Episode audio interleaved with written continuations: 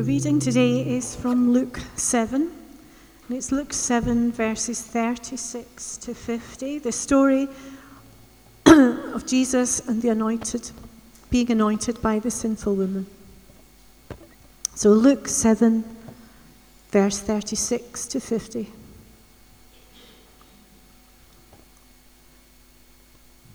When the Pharisees invited Jesus to have dinner with him, he went to the Pharisee's house and reclined at the table. A woman in that town who lived a sinful life learned that Jesus was eating at the Pharisee's house, so she came there with an alabaster jar of perfume. As she stood behind him at his feet weeping, she began to wet his feet with her tears. Then she wiped them with her hair, kissed them, and poured perfume on them. When the Pharisee who had invited him saw this, he said to himself, If this man were a prophet, he would know who's touching him and what kind of woman she is, that she is a sinner. Jesus answered him, Simon, I have something to tell you. Tell me, teacher, he said. Two people owed money to a certain moneylender. One owed him 500 denarii and the other 50. Neither of them had the money to pay him back, so he forgave the debts of both. Now, which of them will love him more? Simon replied, I suppose the one who had the bigger debt, forgiven. You have judged correctly, Jesus said. Then he turned towards the woman and said to Simon, Do you see this woman? I came into your house. You did not give me any water for my feet, but she wet my feet with her tears and wiped them with her hair. You did not give me a kiss, but this woman, from the time I entered, has not stopped kissing my feet. You did not put oil on my head, but she has poured perfume on my feet. Therefore, I tell you, her many sins have been forgiven as her great love has shown. But whoever has been forgiven, little loves little. Then Jesus said to her, Your sons are forgiven. The other guests began to say among themselves, Who is this who even forgives sins? Jesus said to the woman, Your faith has saved you. Go in peace. Amen.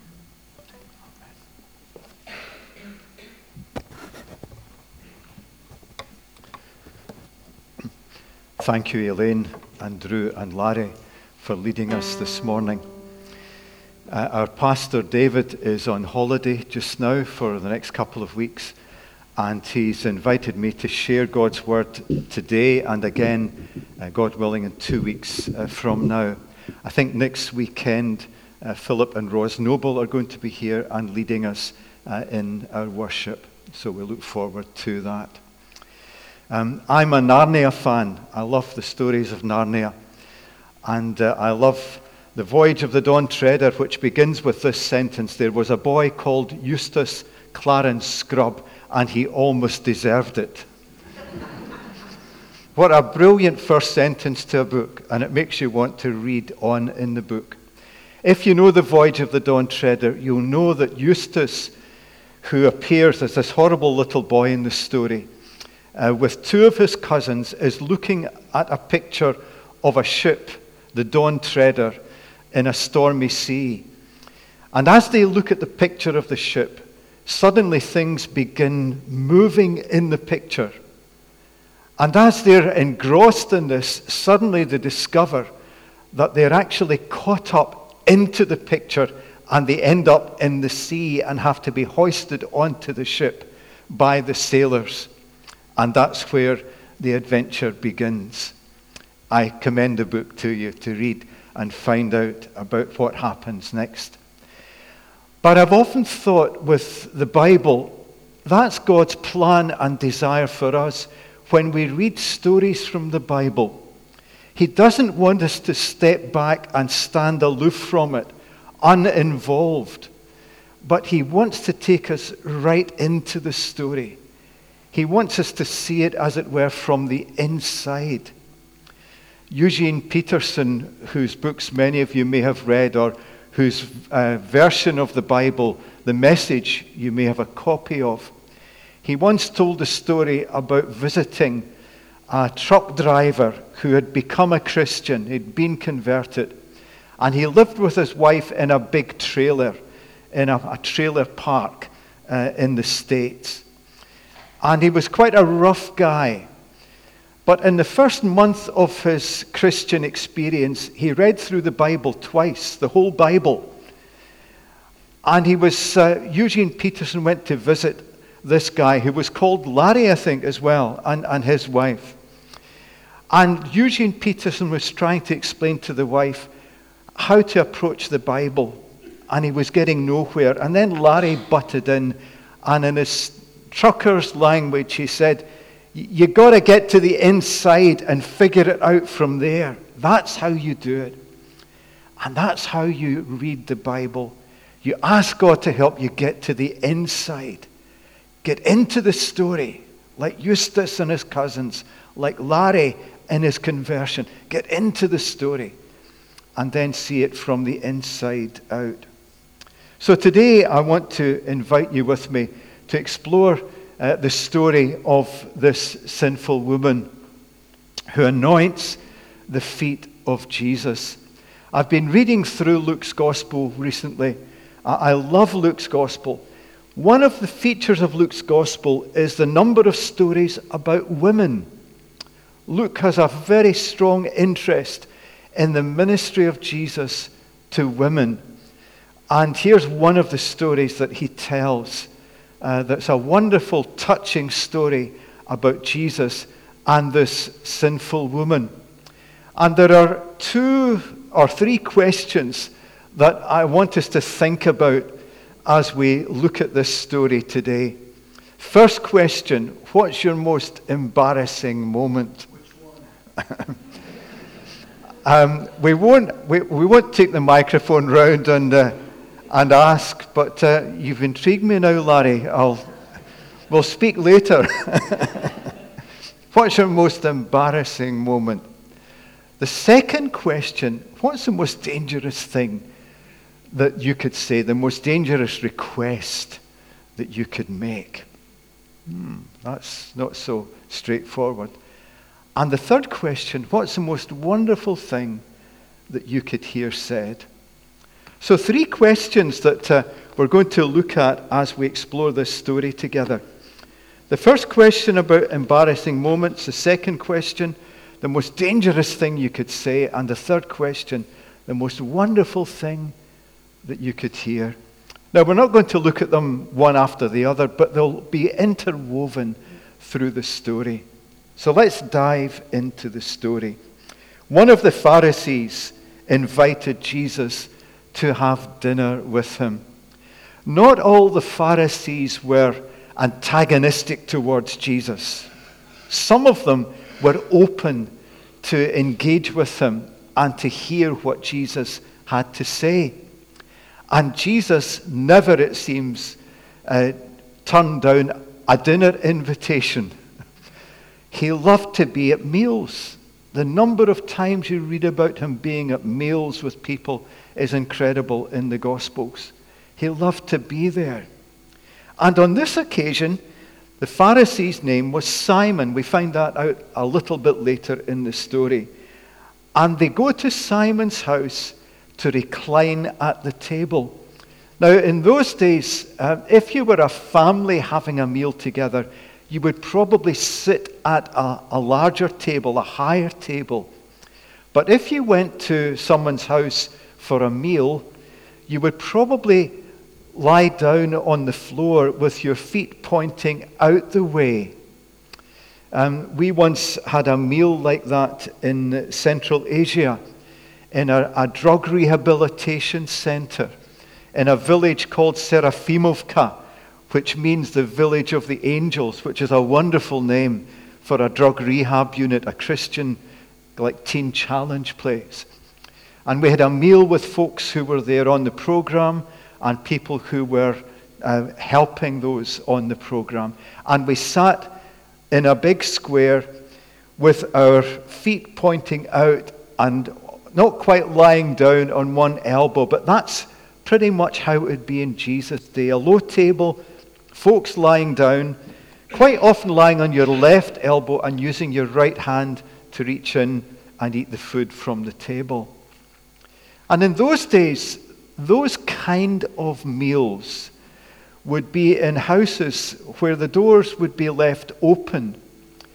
You know, sometimes you see TV programs uh, about uh, dinner parties. There was a, a series at one time when Michael Portillo would invite people for dinner and the cameras would film it and you would listen in in the conversation. Well, think that kind of setup in the meal that Jesus goes to.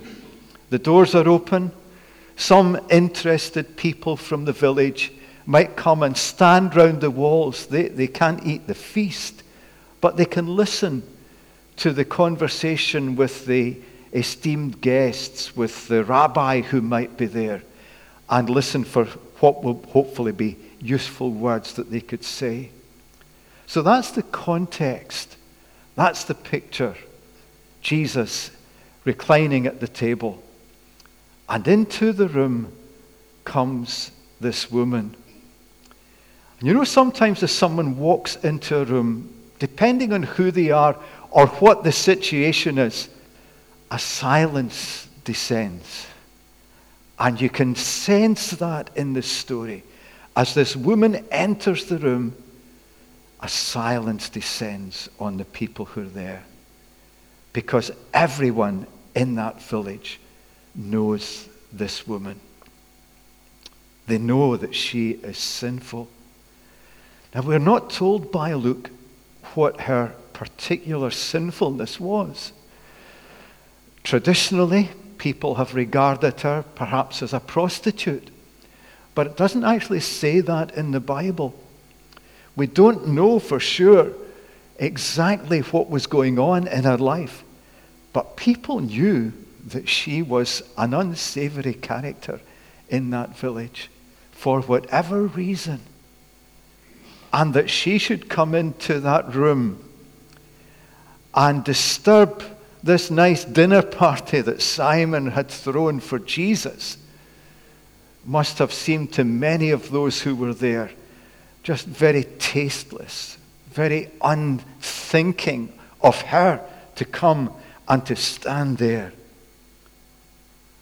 And to make it worse, Luke tells us the woman who'd lived a sinful life, she came with a little jar, an alabaster jar of perfume. Some versions say ointment, but it was more a perfume. The word that's used actually is for a very expensive perfume, myrrh. It was probably the most expensive perfume of its day. And she begins to uh, kneel at the feet of Jesus and weep. And it's not just one or two tears. The word that Luke uses literally means it was raining tears. She was weeping profusely as she knelt at Jesus' feet, and the tears ran down onto his feet. And then she began to, to wipe his feet with her hair. She didn't have a towel, so her hair is unbound, which was not the thing that women did in company in those days. And then she begins to kiss the feet of Jesus and take out this perfume and pour it over his feet. You know, out of curiosity, I, I asked uh, folks I was meeting with the other day, ladies, um, what's the most expensive perfume you would buy? And uh, what's the most expensive perfume on the market? So I did some research into that. And I mean, nowadays, if you spend 80, 90 pounds, even 100 pounds, um, you would get a bottle of perfume that is probably quite desirable. But you could go much higher than that. You could go to four or 600 pounds for some perfumes. And the most expensive of all that I found was a bottle that you can buy in Harrods for £21,500. But you get free delivery with the bottle. Two bottles, please, and free delivery. And the bottles are lined with gold. and the perfume is, I have no idea. I hope it smells nice. Wouldn't it, wouldn't it be awful to buy it and then discover that's horrible? you see your inheritance disappearing. My wife's here, Martin, so he's asking if I bought one. Um, it's a surprise.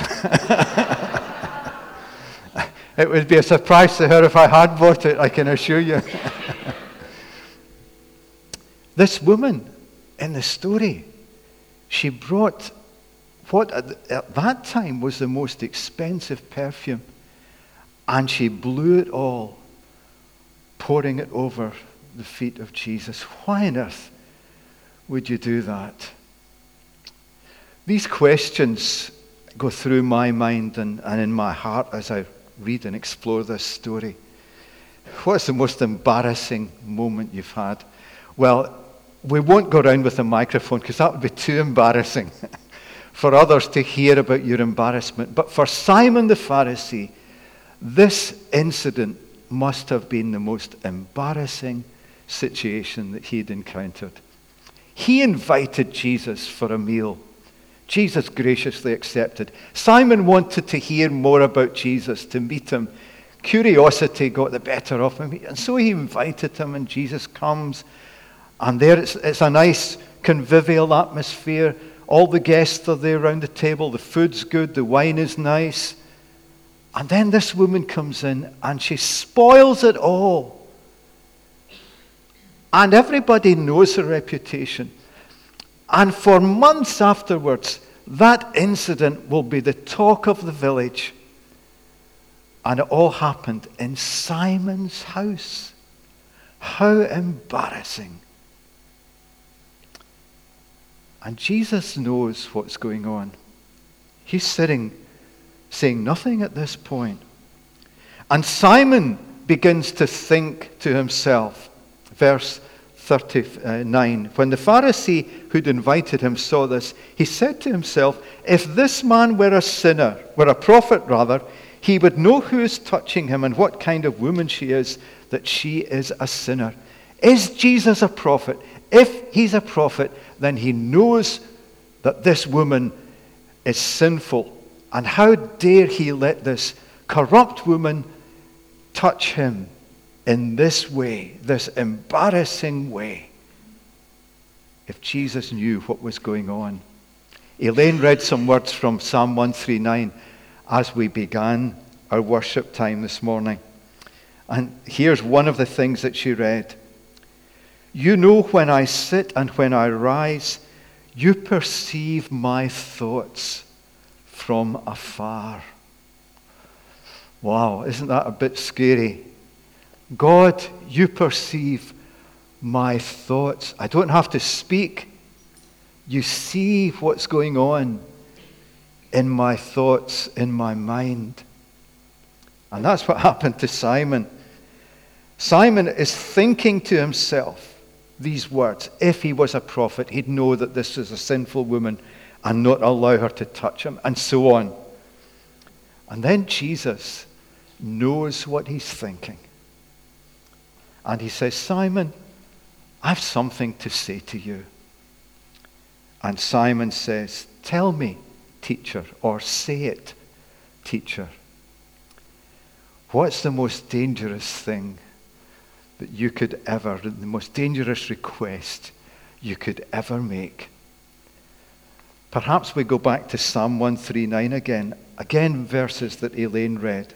Search me, O God and know my heart. Test me and know my anxious thoughts. See if there is any offensive way in me, and lead me in the way everlasting. What a dangerous thing Simon said that day. Say it, Jesus. Tell me, teacher. Say what you need to say. And that's the most dangerous thing that any of us could say to God. Lord, open my heart up, open my mind up. Speak whatever you wish. I'm listening. I'm open. I'm ready for that cardiac surgery, that spiritual cardiac surgery, if that's required. I'm ready for you to scrutinize my thoughts.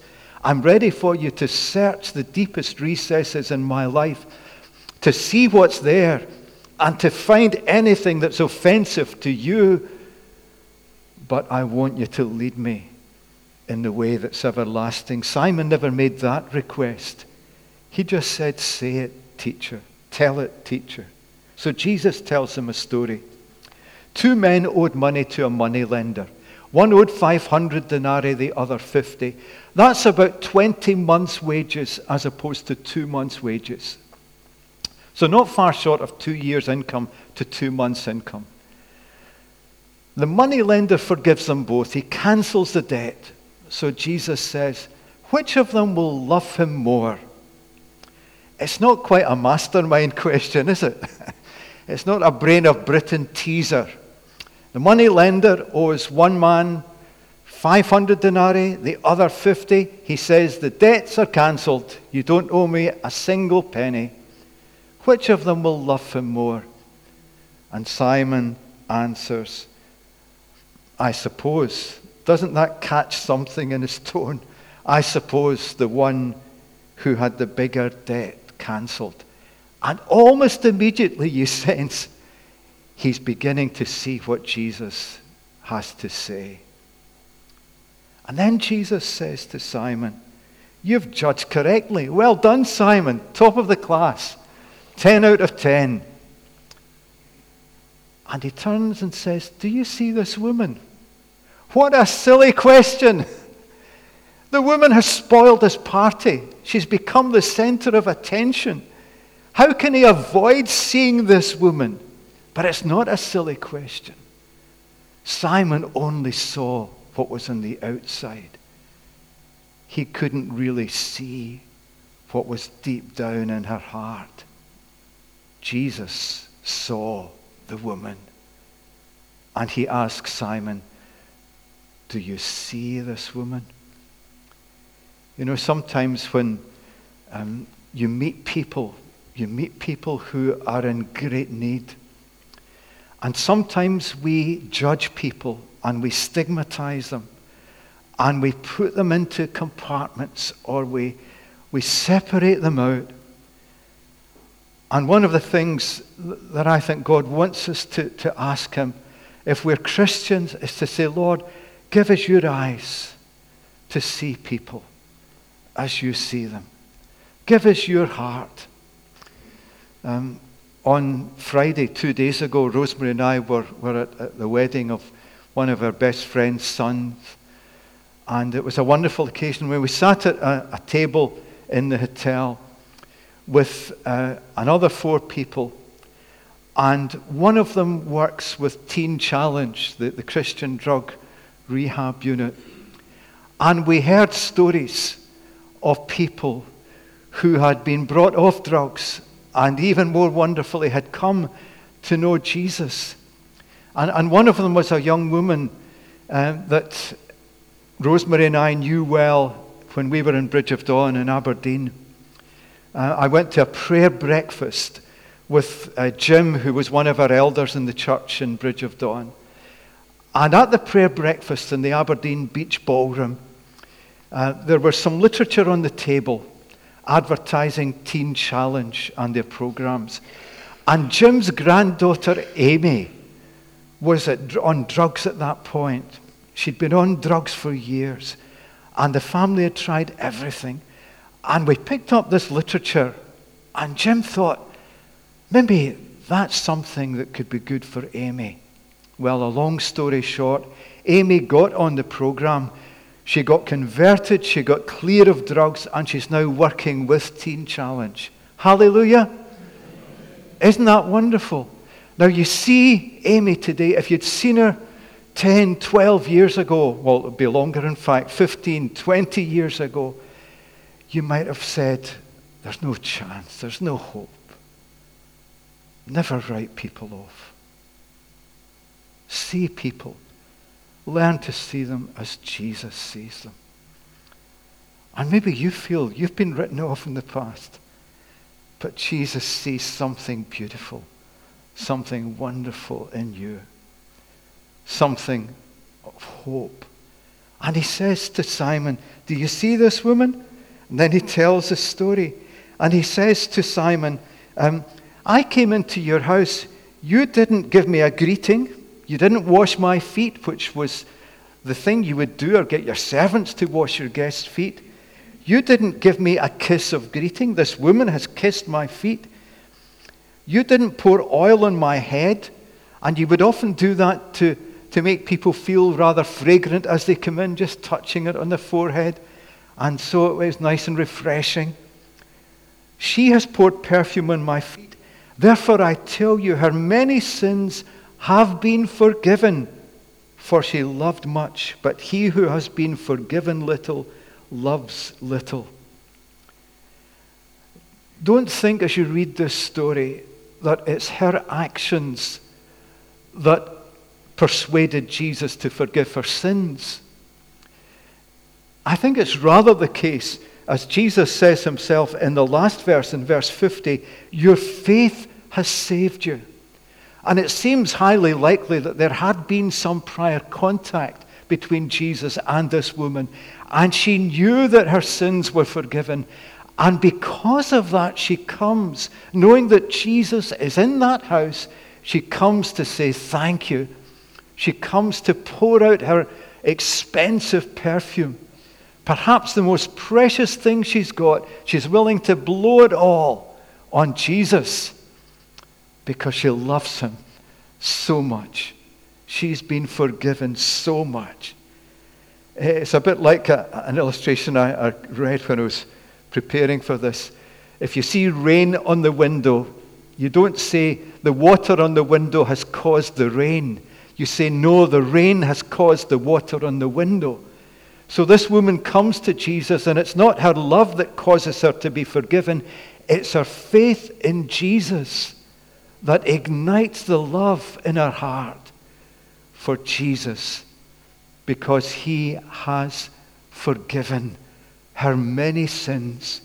She can start all over again. She's made new in his eyes. And notice in the story, the money lender was owed by two people. One owed 500 denarii, the other 50. Simon may not think he's sinned nearly as much as this woman, but Simon needs the mercy and grace of God just as much as the woman. Even if the debt seems smaller, if it's sin you're talking about, sin is sin and the wages of sin is death. And we need forgiveness. We need God's mercy. What's the most wonderful words you could ever hear? I think it would be hard to beat these words Jesus says to this woman Your sins are forgiven. Your faith has saved you. Go in peace. Wow. What a wonderful blessing. She's got to live her life in that village. It's not going to be easy, but she can go and face whatever's ahead because she knows she's forgiven. She knows God's peace in her heart. She can live as someone whom Jesus has saved. So, my friends, my brothers and sisters, what about you and me? Which of these questions did you connect with most? Maybe it's Larry and uh, his embarrassment. Maybe it's something deep in your own heart that you want to bring to God. And one of the, the, the wonderful things that we sang right at the beginning was, Come as you are. Come as you are. Come to Jesus.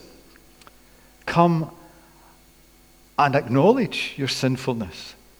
Come and ask for his mercy and grace. And whenever you do that, he will never, ever refuse, but will take you to himself, bring his mercy and forgiveness, give you his peace and the assurance that you have been saved.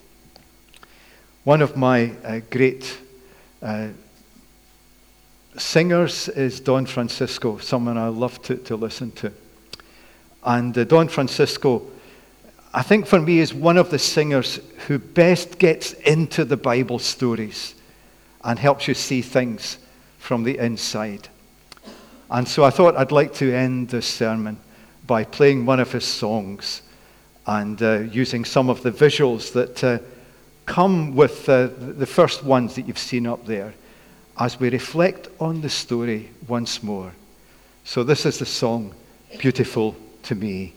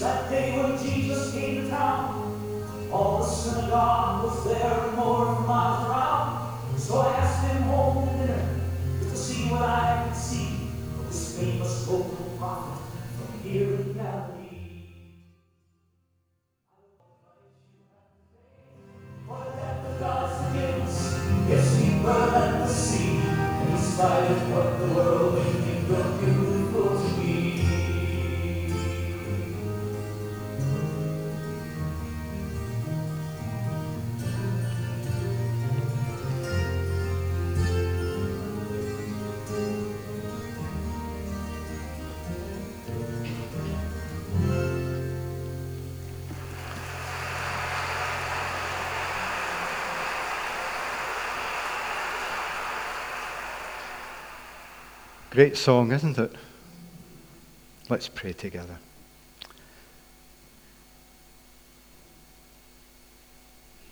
Father God, how we thank you for Jesus, who completely shows us what you are like. Thank you for your heart for sinful people. Thank you for your offer of forgiveness, of hope and new life. Thank you for this story and for this woman whose life was completely changed because she met with your Son. May your Holy Spirit take your word, your living word, and apply it in our lives in whatever way is appropriate, whether that's for us to come and seek your mercy and know your forgiveness and grace, or whether that's for us to share that with others or whether you need to change our hearts because we're like the Pharisees, judging and stigmatizing others. Lord, you know us. You search our hearts. You know our thoughts. So, Lord, see if there's any offensive way in me, in us, and lead us in the way everlasting. How we praise you for the gospel for the wonderful news that this dear woman found to be true. How we praise you for Jesus, our Savior and Lord. We give you thanks in his wonderful name. Amen.